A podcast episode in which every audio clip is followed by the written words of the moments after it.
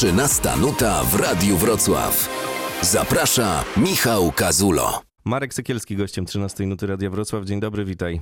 Dzień dobry. Od dłuższego czasu w sieci taką dużą popularnością cieszy się twój podcast Sekielski o nałogach. Tam spotykasz się z ludźmi, którzy albo występują w roli eksperta, albo w roli osoby, która była uzależniona od różnych substancji.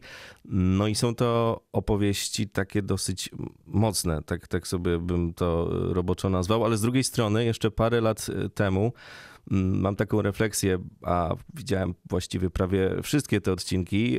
Trudno było przewidzieć, że tak duża liczba osób będzie chciała słuchać takich historii i jeszcze przy okazji, bo to zawsze jest jakiś efekt uboczny dla każdego z nas, się z tymi historiami konfrontować.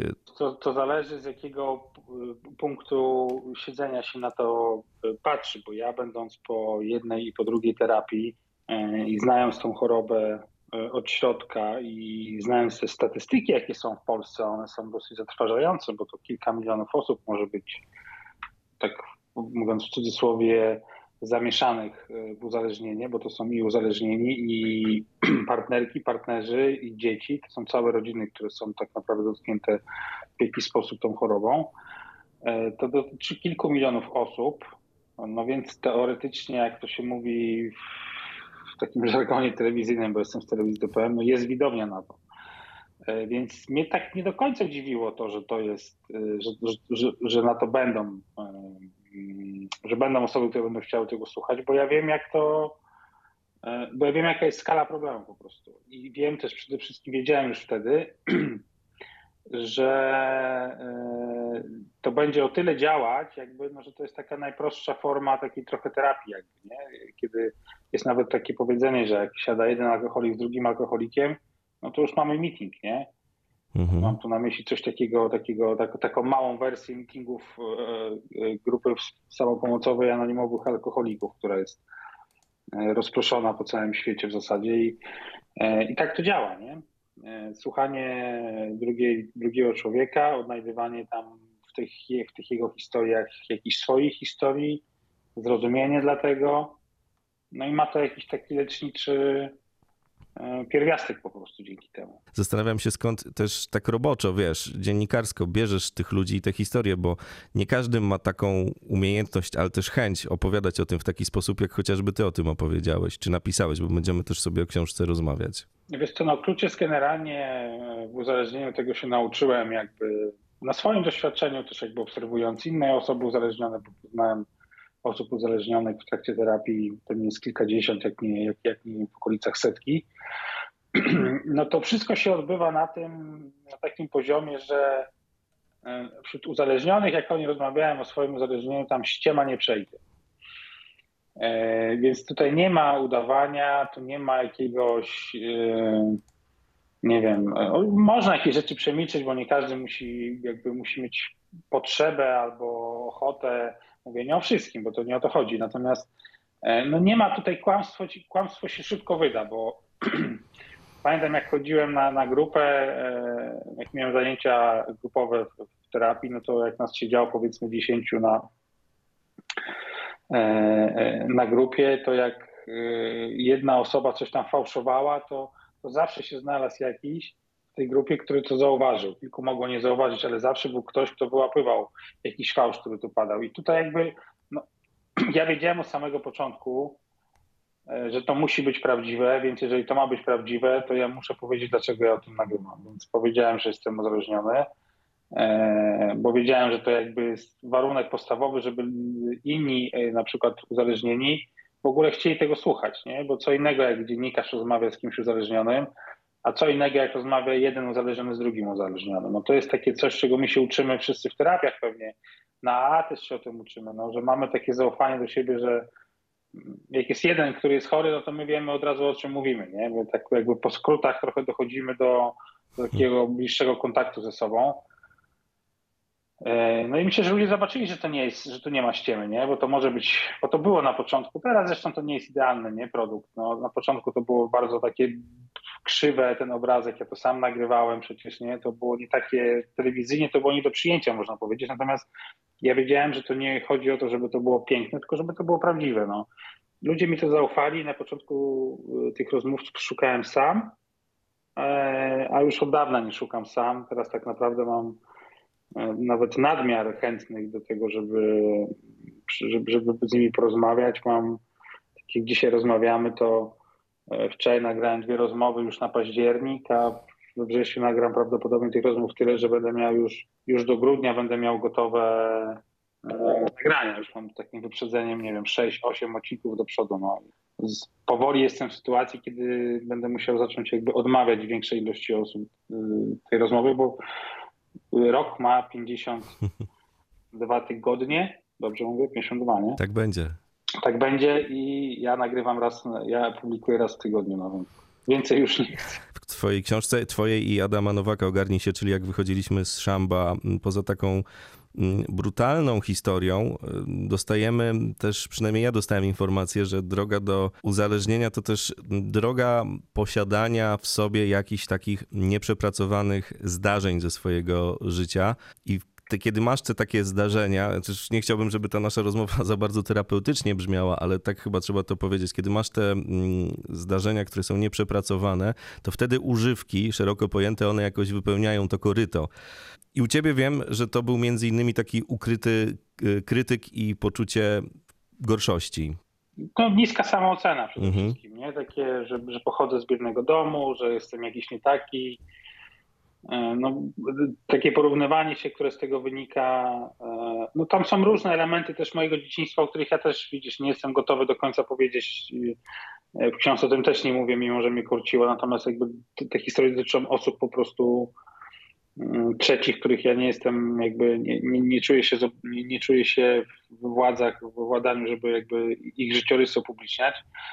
No i to miało wpływ. No ja byłem dzieciakiem, który po prostu miał jakieś takie deficyty emocjonalne. Nie umiałem przede wszystkim i nauczyłem się tego w domu rozmawiania o problemach tak naprawdę, tak szczerze swoich. Nie? I już nawet nie o uczuciach, nie? Tylko po prostu o problemach, nie? Które są. Jakby nie miałem tak naprawdę przez całe lata kogokolwiek, z którym mógłbym usiąść i tak jak dzisiaj, nie wiem, coś mnie przygniecie, to mam jednego, drugiego, tam 5. kolegę czy moją partnerkę, z którą mogę jakby szczerze opowiadać i wyrzucić to z siebie i spuścić tego takiego ciśnienia, napięcia, które jest, nie? Tego stresu, który się z tym wiąże, nie wiem, czy ten smutek, żeby sobie poradzić, żeby te emocje przepracować.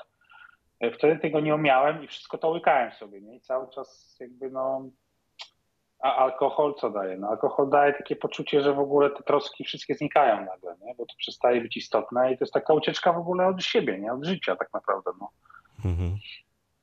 Ale to też... No i to jest tak, no nie ma chyba, no zawsze to, tak jak ja rozmawiam z tymi osobami, które do mnie przychodzą, to tam zawsze jest jakiś problem, nie? Bo ja w ogóle jakby, zresztą to, nie wiem, mi się wydaje, że to chyba też w ogóle świat ten taki medyczno-psychologiczny czy psychoterapeutyczny dojdzie w końcu do takiego mocnego stanowiska, że w uzależnieniach to w ogóle nie chodzi o substancje, nie? Żeby to, mi się wydaje, że tak należałoby nazywać, bo to nie chodzi o to, czy ja piję alkohol, czy ja będę grał, nie wiem, w gry jakoś nałogowo, czy będę, nie wiem, narkotyków jakichś zużywał, czy leki, czy czym innym będę się wytłumiał.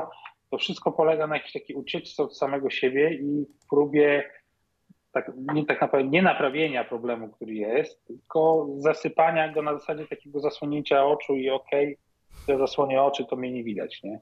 No jesteśmy wychowywani, cały świat jest wychowywany w takiej kulturze, gdzie poeci, artyści i tak dalej, oni wszyscy bardzo licznie korzystają z różnych substancji, nie wszyscy się od nich uzależniają i teraz gdzie jest ta linia, po przekroczeniu której to już nie jest fajne, to już wiesz, czy to się da w ogóle tak oddzielić od siebie, tą fajność i niefajność?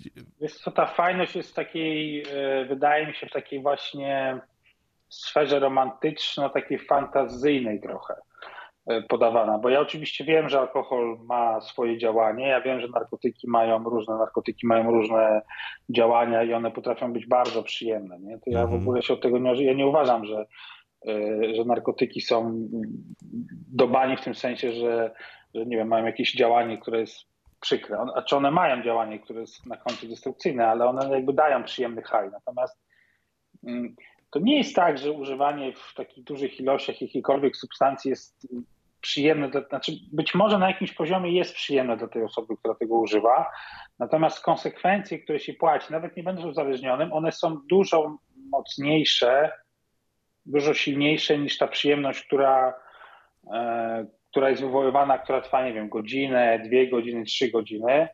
No tak mówiąc, tak kolokwialnie, bardzo obrazowo, no jeżeli haj trwa, nie wiem, 2-3 godziny, to później zejście z tego haju trwa, nie wiem, 5, 10, 20 godzin czasem. I to jest fakt, bo warto poczytać sobie albo posłuchać ludzi, którzy od strony medycznej mówią o używkach. No.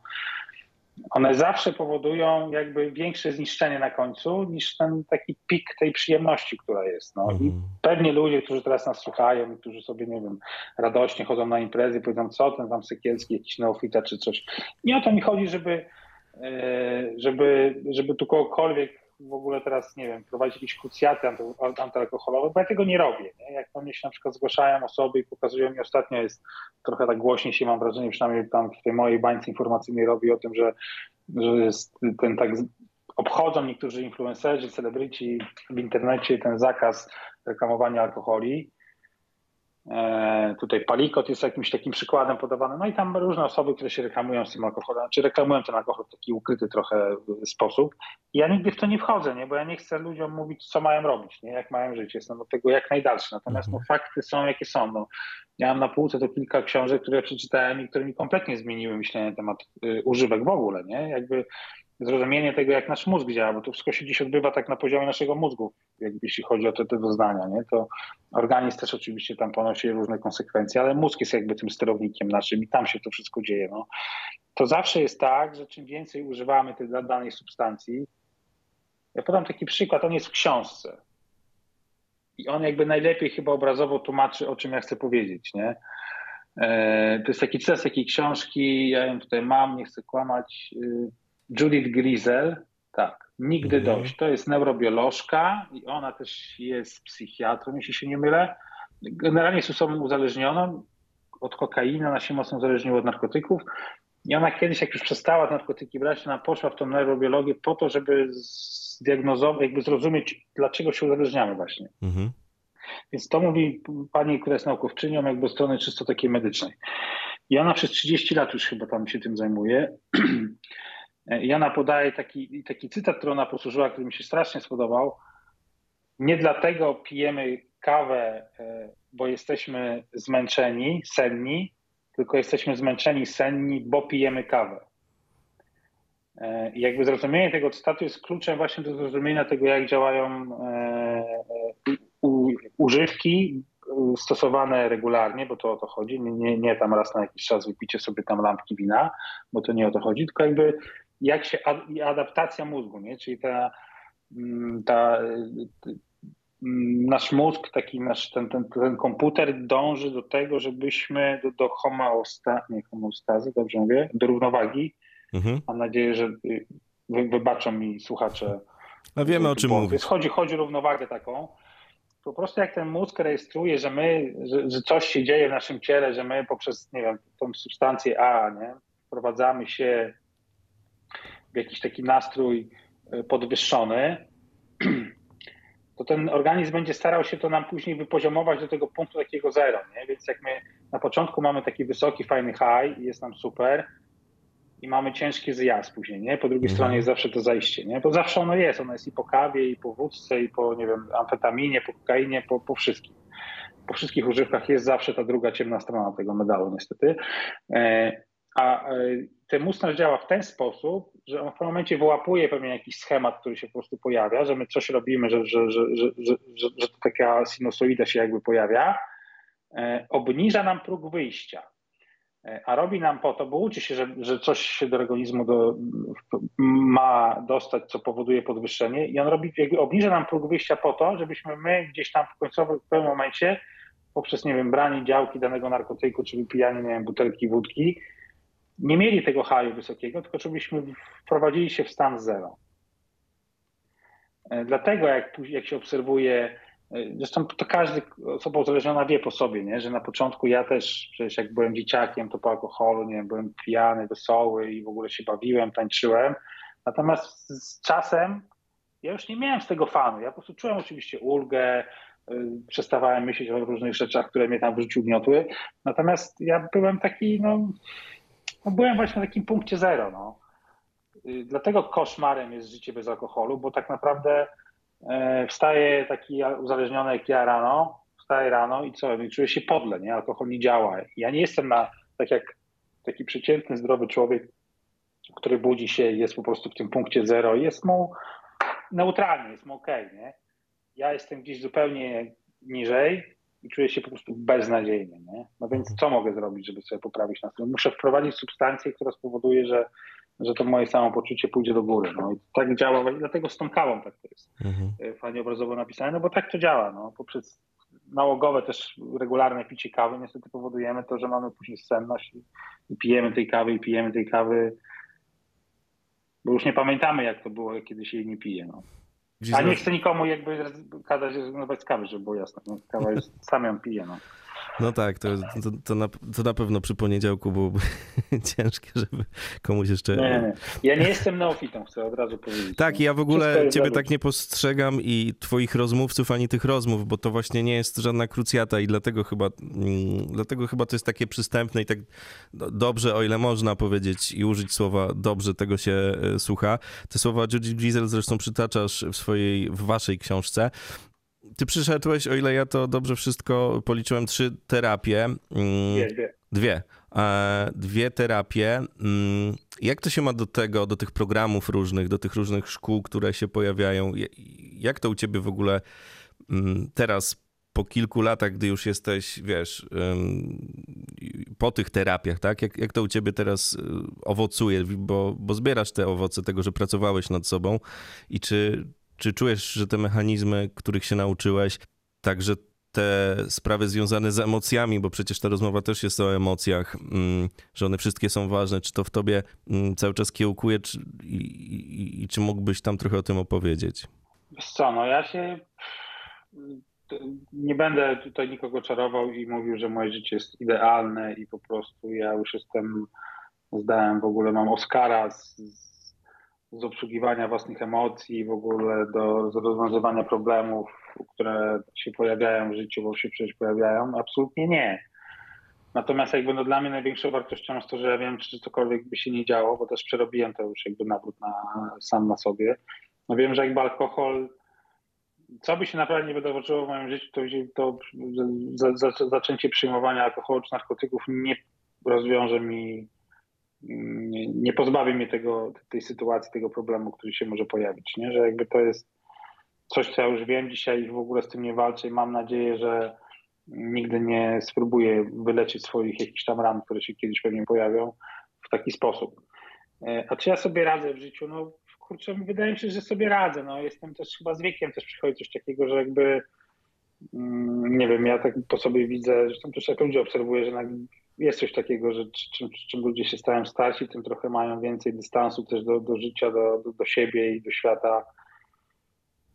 Ja się na pewno nauczyłem z takich rzeczy, które po prostu mi bardzo pomagają, nie wchodzić w otoczenie, które mnie nie dotyczy bezpośrednio. Na przykład tak jak kiedyś emocjonowałem polityką bardzo, to dzisiaj oczywiście śledzę to, bo jednak staram się być świadomym człowiekiem, ale bardzo umiarkowanie w to wchodzę i nie pozwalam, żeby mnie to bujało moimi emocjami, co się dzieje na przykład w Polsce czy na świecie w ogóle.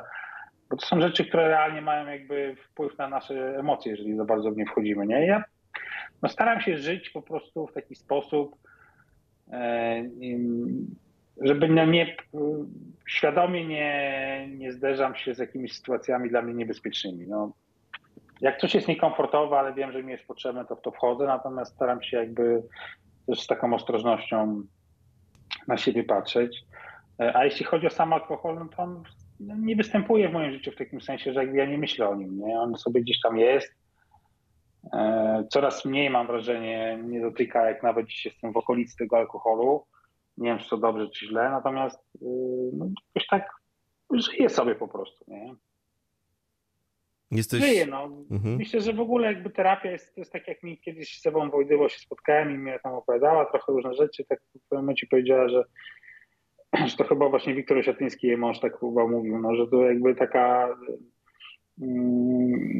Terapia to jest taka trochę jak w szkole, no. Jak się chodzi do szkoły. Chodzi się do szkoły, się uczy, ona to podała, a nie, już wiem, ona to podała na przykładzie swojego, jak się tam kiedyś uczyła włoskiego języka, no, że jakby no, uczysz się języka, uczysz, okej, skończyłeś się uczyć, zdałeś egzamin, no i teraz od ciebie zależy, czy ty będziesz tego języka używał, czy nie, no. Na pewno... Trzeźwienie się zaczyna po terapii. No, terapia to jest jakby pójście do szkoły, nauczenie się pewnych zadań, jakichś narzędzi, którymi można się posługiwać w życiu, żeby sobie ułatwić to życie, a później trzeba to wprowadzać w życie po prostu. No, tak jak ze wszystkim, co jest, nie? Można przeczytać 10 tysięcy książek o uzależnieniach, o innych sprawach, można obejrzeć wszystkie moje programy, natomiast jak ktoś nie będzie wprowadzał w życie rzeczy, które się tam pojawiają, no to będzie cały czas szukał. Uderzające też jest przy pierwszym zderzeniu się z takimi opowieściami i wejściu w ten temat głębiej, to, że uzależnienie czy alkoholizm, ale nie oddzielałbym tego ogólnie uzależnienia, to jest bardzo demokratyczna sprawa i tutaj nie ma jakiegoś podziału i cały czas jest mocno gdzieś tuszowany obraz taki wykreowany gdzieś przez społeczeństwo tego takiego pijaczka, który gdzieś chodzi sobie na osiedlu i wiesz, jest bezdomny przy okazji i tak dalej. No tak jest, no ja po to przede wszystkim jakby w ogóle się wziąłem za te rozmowy, za nagrywanie tych rozmów, żeby właśnie pokazać, że uzależniony to nie jest tylko i wyłącznie ten taki właśnie człowiek już w takich gdzieś tam krańcowych stadiach tego uzależnienia, którego czasem widzimy gdzieś tam na osiedlu, gdzie się tam przemyka, jest brudny, zaczerwieniony cały, śmierdzi, albo żebrze na piwo, albo leży w ogóle na ławce, czy pod ławką bardziej w parku. Ale przede wszystkim to są osoby takie jak ja, czy ty, chodzą do pracy, mają rodziny często, mają, nie wiem, czasem są nawet majętni, mają fajny zawód, teoretycznie ich życie na zewnątrz wygląda w ogóle super, pewnie masa ludzi im zazdrości, a gdzieś tam po pracy albo czasem w pracy się dzieją też koszmary i ci ludzie piją. I to jest bardzo demokratyczna choroba, dotyka dosłownie każdego, bo tak jest, no. A osoby, o których mówimy, które tak stereotypowo się patrzy jak na nich, jak na alkoholików, czy na takie, jak to się brzydko miżdżuli, no to jest jakiś promil w ogóle przecież, no bo ilu każdy z nas na osiedlu ma w swoim takich najczęściej panów, no kilku może jest, a u nas jest na 40 milionów w Polsce blisko, więc... Natomiast wszyscy dorabiają do tego picia ideologię, prawda? Mnie bardzo ruszyła twoja historia o sprowadzeniu trunku z Kanady bodajże za jakieś 200 zł.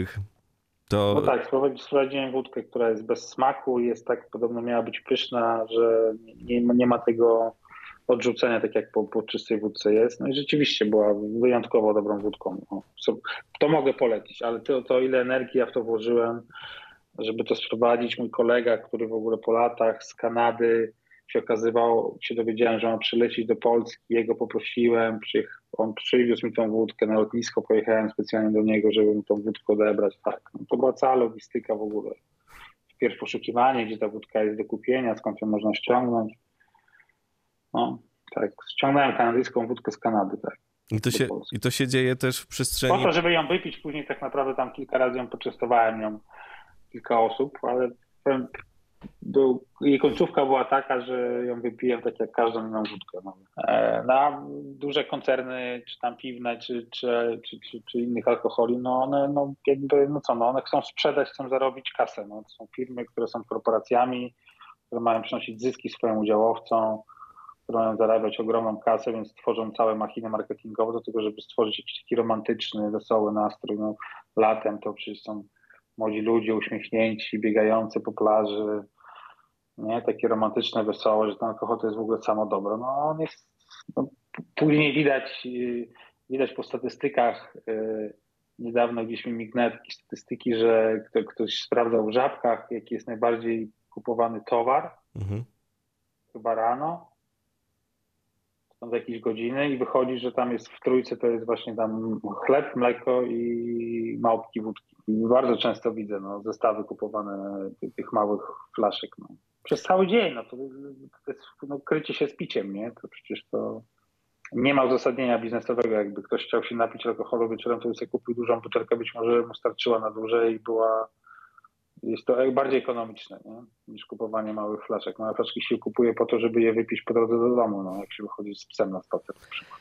Szokiem też może być, a przynajmniej dla mnie takim było lekkim, jak w twoich rozmowach i w ogóle w tych rozmowach w sieci coraz więcej młodych osób opowiada o swojej terapii, o tym, jak ta choroba przewartościowała ich życie. No to jest optymistyczne, bo ja widzę też, jakby, że to się zmieniło, nie? Jak ja pierwszą terapię miałem 13 lat temu, mając lat wtedy 30, chyba 1, mniej więcej, czy tam jakoś tak, no to ja byłem na grupie chyba najmłodszą osobą, albo może była druga osoba, która była w podobnym wieku i wiesz, i były osoby starsze, nie? I ja pamiętam, że przez tą pierwszą terapię, która trwała około 1,5 roku, to się jeden chłopak pojawił taki w wieku studenckim, do 23-4 lat, ale on po 2 miesiącach odpadł i to widać było od początku, że on tam przyszedł chyba bardziej, bo mu chyba rodzice kazali niż chciał. Przy drugiej terapii ja już byłem trochę też starszy, ale no jakby patrzyłem jakby na metrykę, to już się ta średnia wieku też obniżała. No co powoduje, co pokazuje, że jakby gdzieś ta świadomość w ogóle społeczeństwa, nie, rośnie. No kobiet jest więcej na terapiach. To ja też zauważyłem pomiędzy pierwszą a drugą terapią, gdzie była tam przerwa mniej więcej 5 lat, no to była już wyraźna różnica, nie, jeśli chodzi na korzyść kobiet teraz, nie, że jednak one też chętnie sobie dawały szansę na wytrzeźwienie. A młodzież tak, no młodzież rzeczywiście się potrafi też ogarnąć. No, nie zgodzę się do końca z tym, że to nie znaczy, że oni nie przeżyli dramatu, bo nie przeżyli swoje dramaty. Po prostu się wcześniej na szczęście sięgnęli tego swojego dna, jak to się mówi, nie? Bo ono jest zawsze dla każdego sprawą bardzo indywidualną. No i super, no. W tej twojej książce. Ale czy to znaczy, że u nas się przestanie pić alkohol w taki sposób, jaki się pije? Nie wiem. No, obawiam się, że to jest bardziej kulturowe i to jest związane trochę też z czymś innym niż... Mhm. Bo też niedawno czytałem, słuchaj, książkę taką gdzie właśnie taki Niemiec z kolei, niemiecki psychiatra, psychoterapeuta opisuje jakby, i on tam podaje, że to jakby też dużym czynnikiem jest to, że są różne kultury w ogóle picia, różne style picia, nie? Mhm. Pokazuje, dlaczego na przykład jest dużo mniejszy, podobnie, nie wiem, czy to jest prawda, no on tak twierdzi, bardzo mały problem uzależnień jest w tych krajach południowych typu Grecja, Włochy, chyba on Hiszpanię podaje, mimo że tam się też bardzo dużo alkoholu, nie wiem, czy więcej w Polsce, nie znam statystyk, być może więcej u nas, ale to jakby już, ale tam też się dużo alkoholu pije przecież, nie? Bo każdy ma nas obrazek. No tak. Włochy to wino, nie? Grecja to wino, wiadomo, Hiszpania to wino. Natomiast on opisuje to w taki sposób, że no tam jakby ludzie inaczej patrzą na osoby, które sobie siedzą w domu, na przykład piją alkohol, nie wiem, do telewizji albo idą, spotykają się po to, żeby się napić. On bardziej opisuje to w ten sposób, że tam jest jednak coś takiego, że tam się ludzie spotykają, jedzą i ten alkohol jest dodatkiem do jedzenia na przykład, nie?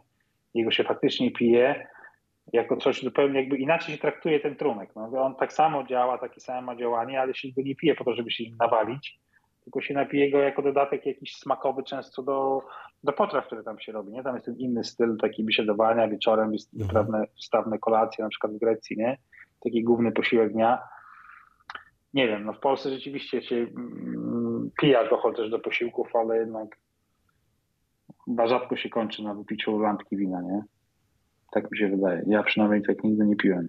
To jeszcze wróćmy do waszej książki. Tam za tym, że ona jest bardzo mocna, to jest bardzo wzruszająca. Na przykład, kiedy rozpłakałeś się pierwszy raz przy bracie i opowiadasz o tym, jakie to było dla ciebie oczyszczające, a dlatego o tym opowiadam i to przywołuję, bo ta książka to jest opowieść także o tym, że te wszystkie nasze emocje powinny mieć miejsce w naszym życiu i one są dla nas ważne.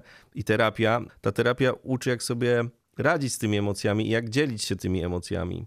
No tak, no. No to jest takie, wiesz, no terapia jakby też nie odkrywa w ogóle nie wiadomo czego, ona jest takim trochę powrotem jakby do takiego naturalnego, takich źródeł, których nie ma oczywiście, bo to jest jakby no jakby trzeba było pewnie też jakieś socjologiczne analizy większe robić, ale gdzieś tam po skrócie można się pokusić chyba o taką tezę czy hipotezę, że no gdzieś nasi rodzice trochę nie mieli narzędzi do tego, żeby nas wychować w takiej świadomości, jakby w odniesieniu do tych emocji, do tego przeżywania, tego wszystkiego. Dużo jest takiego, było, jest cały czas, ale pewnie mniej, bo mam wrażenie, że teraz te pokolenia trochę są bardziej świadome, jakby takiego, dużo takich kalk takich myślowych, takich haseł, które są takimi, no mocno takimi nacechowanymi bardzo negatywnie. Takie hasła typu, nie wiem, chłopaki nie płaczą, a dziewczynka ma być grzeczna, ma się ładnie uśmiechać, tak? Chłopak to jakiś słowo jest okej, dziewczynka już nie, jest taki duży, teraz to jest taki podział na chłopców i na kobiety, a dba właśnie na takie właśnie nie płacz, nie zachowuj się, nie krzycz, nie złość się, wiesz, takie negowanie właśnie tych emocji, które są, nie? To jest jakby, nikt tego nie mówi wprost, nie odczuwaj tego, co odczuwasz, nie? Bo to nie na takim poziomie, tylko takie trochę dla świętego spokoju, bo mi nie wiem, bo mi na przykład przeszkadza płacz dziecka, no.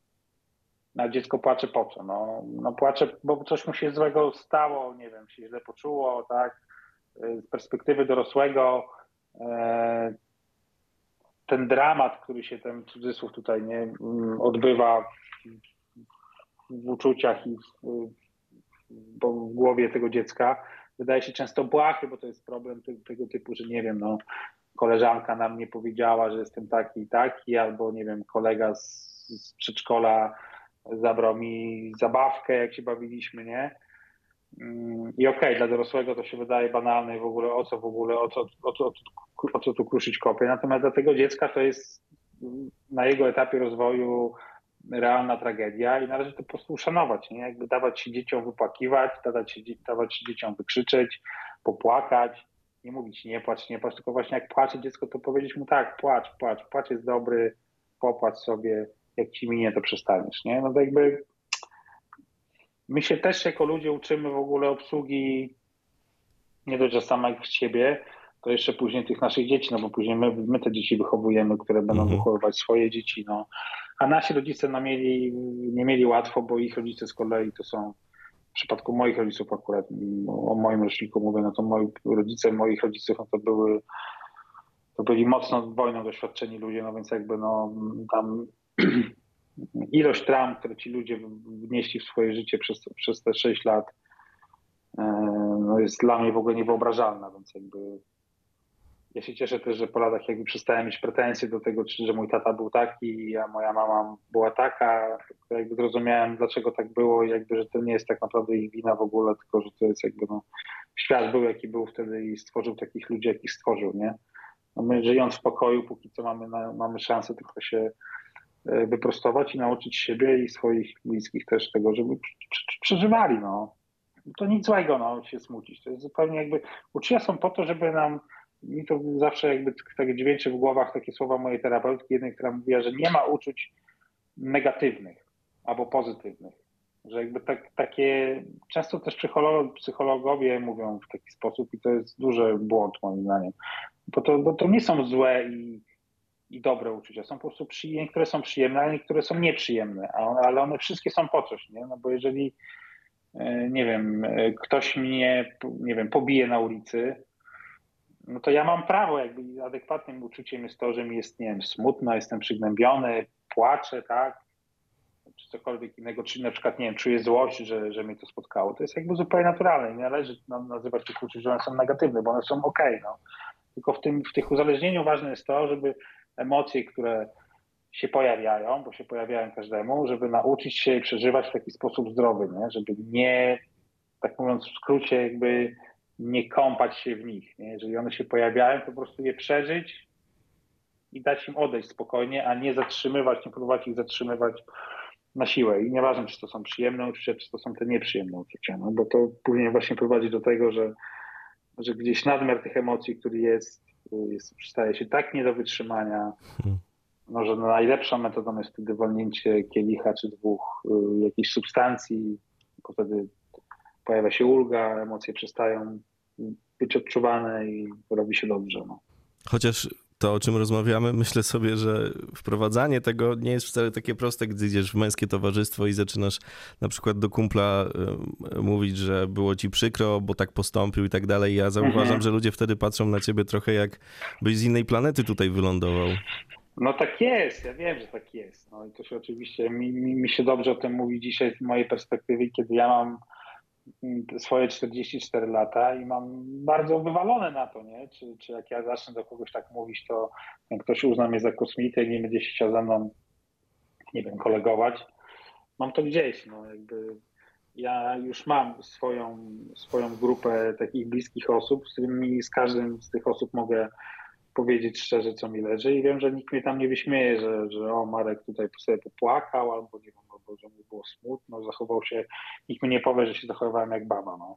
Inna sprawa, że jak jesteśmy w tym towarzystwie i pijącym towarzystwie, imprezującym, a potem na przykład pojawia się ktoś, kto występuje z tego gangu i na przykład przechodzi terapię, zdrowieje i potem patrzy na to już takim trzeźwym okiem, to dużo jest historii, w których ludzie zauważają, że ci, z którymi się spotykaliśmy przez lata, no to w ogóle są ludzie dla nas już w tym momencie nieciekawi, no bo my z nimi tak naprawdę nie rozmawialiśmy, tylko oni byli nam potrzebni w tym celu, żeby trochę zamaskować potrzebę tej jednej rzeczy, tej jednej sprawy, która jest dla nas najważniejsza tego piątkowego na przykład wieczoru. No tak, no to są takie znajomości typu właśnie, że one są później, się okazuje, że ja też tak miałem takie osoby, z którymi pamiętam, bardzo ich lubiłem i nawet teraz jakby z sympatią o nich wspominam, bo nie uważam ich za jakiś błąd w moim życiu, ale no to były osoby, z którymi ja właśnie jak ja się widywałem na imprezach, to się przytulaliśmy, czule, wtedy tam dawaliśmy, nie wiem, piąteczki, przybijaliśmy, byliśmy w ogóle takimi fajnymi funflami,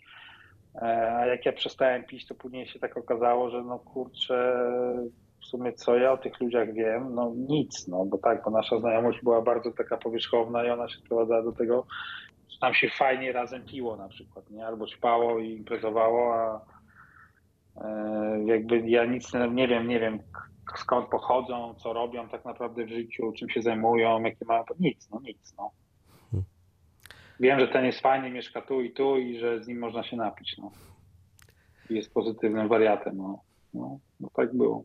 Tak, pozytywnym wariatem to są te takie też słowa kluczowe dla tych, którzy imprezują, tak. Robią te pozytywne rzeczy po tym spożyciu czy zażyciu. A jeśli chodzi o teraźniejszość, bo kiedy człowiek wychodzi z uzależnienia, no to szuka się też, nazwijmy to tak, tych zdrowych substytutów. Często ludzie się nawracają, więc religia, pojawia się sport, pojawiają się rzeczy, no, którymi trzeba taką przestrzeń wypełnić. Jeden będzie sklejał modele samolotów, drugi będzie biegał. Wiem, że ty też biegasz, ale to już nie. A, bo tam, tak, rzeczywiście, jakaś kontuzja chyba, tak, się przytrafiła, ale jak u ciebie była to... kontuzja, później się pojawił romans z tukrem. I niestety teraz kolejna sprawa do załatwienia. Rozumiem, ale to są jakieś rzeczy, które sobie układasz gdzieś w głowie, żeby je robić, żeby one też ci ten dzień tak pozycjonowały i żeby były, musiałeś ich szukać, czy one się same znalazły, bo to nie wiem. Nie, musiałem ich szukać, nie? To jest tak, że musiałem ich szukać, ale jakby tak naprawdę jak się jest, przynajmniej jak ja byłem w terapii, jakby no terapeuci dobrze naprowadzają, nie? To jest jakby najprostszą metodą jest sięgnięcie do różnych takich zajawek pasji z dzieciństwa. No bo w zasadzie większość osób, które jest w jakimś takim wieku jeszcze zdrowym, kiedy tam nie ma tych zaburzeń właśnie wywołanych substancjami, no miał jakieś rzeczy, które lubił robić. No ja pamiętam, jak zacząłem sklejać modele, jak już byłem na pierwszej terapii, miałem mega frajdę z tego i bardzo się cieszyłem. Miałem taki moment, że poszedłem do teatru w ogóle po latach i odkryłem teatr i w ogóle to było tak fascynujące. Dzisiaj wiem, że w tym też dużo było takiego pijanego zachwytu nad tym, że to jest taki był element, że ja po prostu się potrafiłem tym tak po prostu zajarać, że aż mi się często się koncentrowałem na tym tak, jak się koncentrowałem przez lata na chlaniu i to nie było zdrowe. Dzisiaj już nie mam czegoś takiego, wiesz, nie mam czegoś takiego, co by mnie tak po prostu...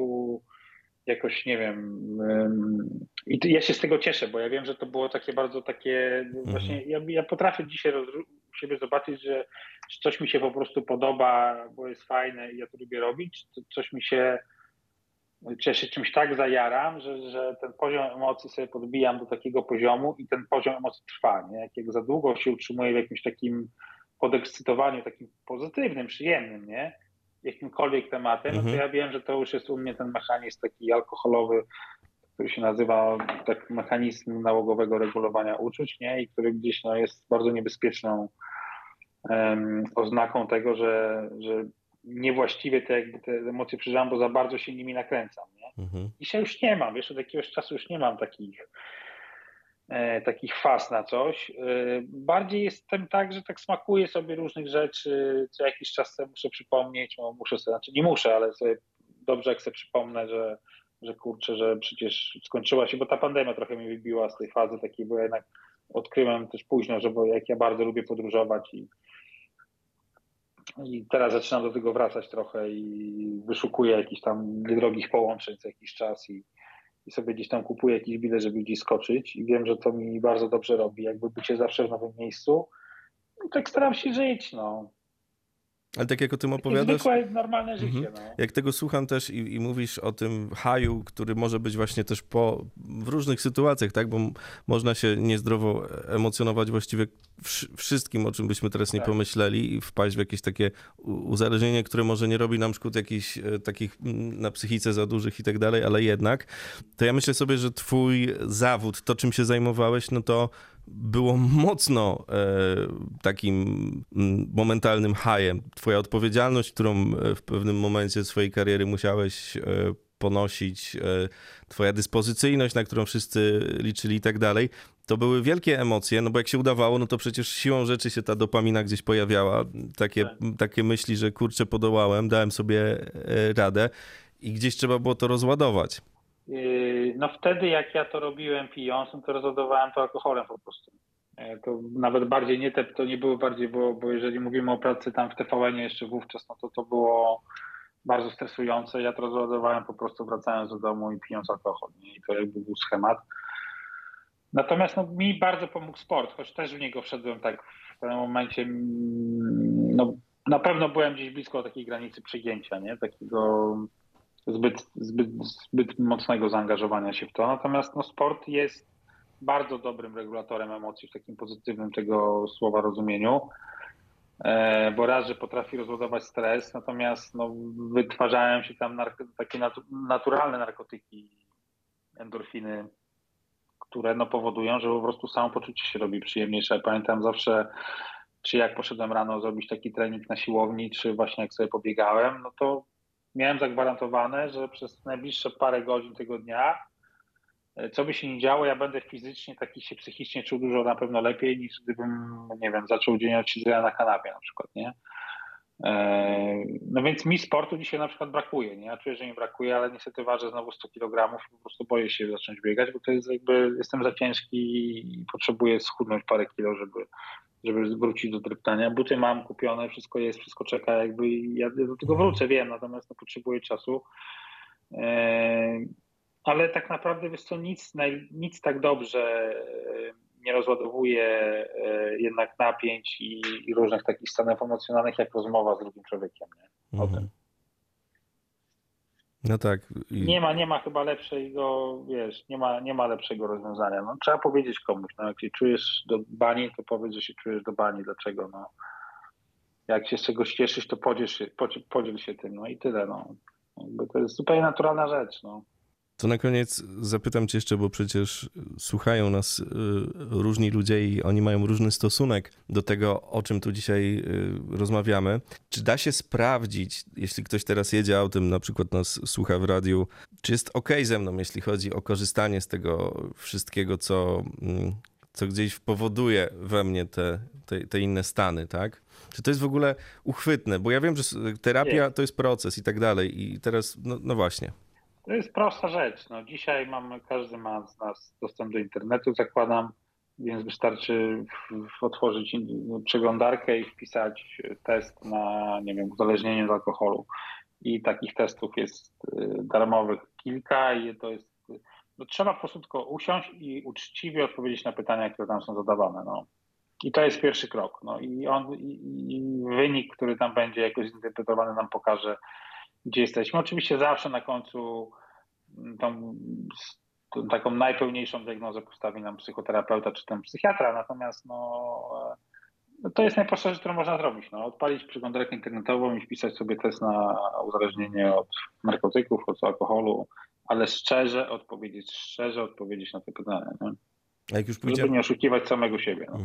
A jak już pójdziemy, powiedz jeszcze na tą terapię, czy po pierwszym spotkaniu, bez względu na to, gdzie trafimy, tak? Bo są różne nurty terapeutyczne i tak dalej, są też terapeuci uzależnień, no ale powiedzmy, że nie chcemy tak od razu z grubej rury, tylko po takim pierwszym spotkaniu ci ludzie, oczywiście nie da się ogólnie powiedzieć, ale czy oni są w stanie już stwierdzić, czy my tutaj, wiesz... No jeżeli będziemy rozmawiać z jakimś tam takim randomowym psychoterapeutą o jakichś rzeczach, które nie mają związku z problemem, z którym się zmagamy, no to pewnie się nie zorientują. To wszystko zależy też od człowieka, od jego tam bystrości pewnie, nie? Natomiast no, dobry terapeuta powinien wyłapać. Dobry terapeuta przede wszystkim, jeżeli wie, że jesteśmy uzależnieni od alkoholu, to wydaje mi się powinien nas skierować przede wszystkim na terapię od uzależnienia, nie? Bo to jest tak, że terapeuci tak mówią, że no jakby jeżeli jest tego typu uzależnienie, jak nie wiem, alkohol, narkotyki i tak dalej, to wpierw należy się zająć. Bo często jest tak, że no mamy różne problemy ze sobą i różne rzeczy, którym warto się przyjrzeć, z którymi warto być może się zmierzyć. Natomiast jeżeli wśród nich jest uzależnienie, to jest jakby nasz taki must have, nie? Od którego trzeba zacząć, bo to inne rzeczy nie będą działać, jeżeli my będziemy dalej przyjmować substancje różne, nie? Bo one nam będą rozwalać życie na wszystkie możliwe sposoby, więc niestety, no warto się zająć wódką czy tam narkotykami na początku, a później zająć się być może innymi rzeczami, które są jeszcze. Marek Sekielski był gościem Radia Wrocław. Bardzo ci dziękuję, że znalazłeś dla nas tyle czasu i że spędziłeś z nami to popołudnie. Ja również dziękuję bardzo. 13 nuta w Radiu Wrocław. Zaprasza Michał Kazulo.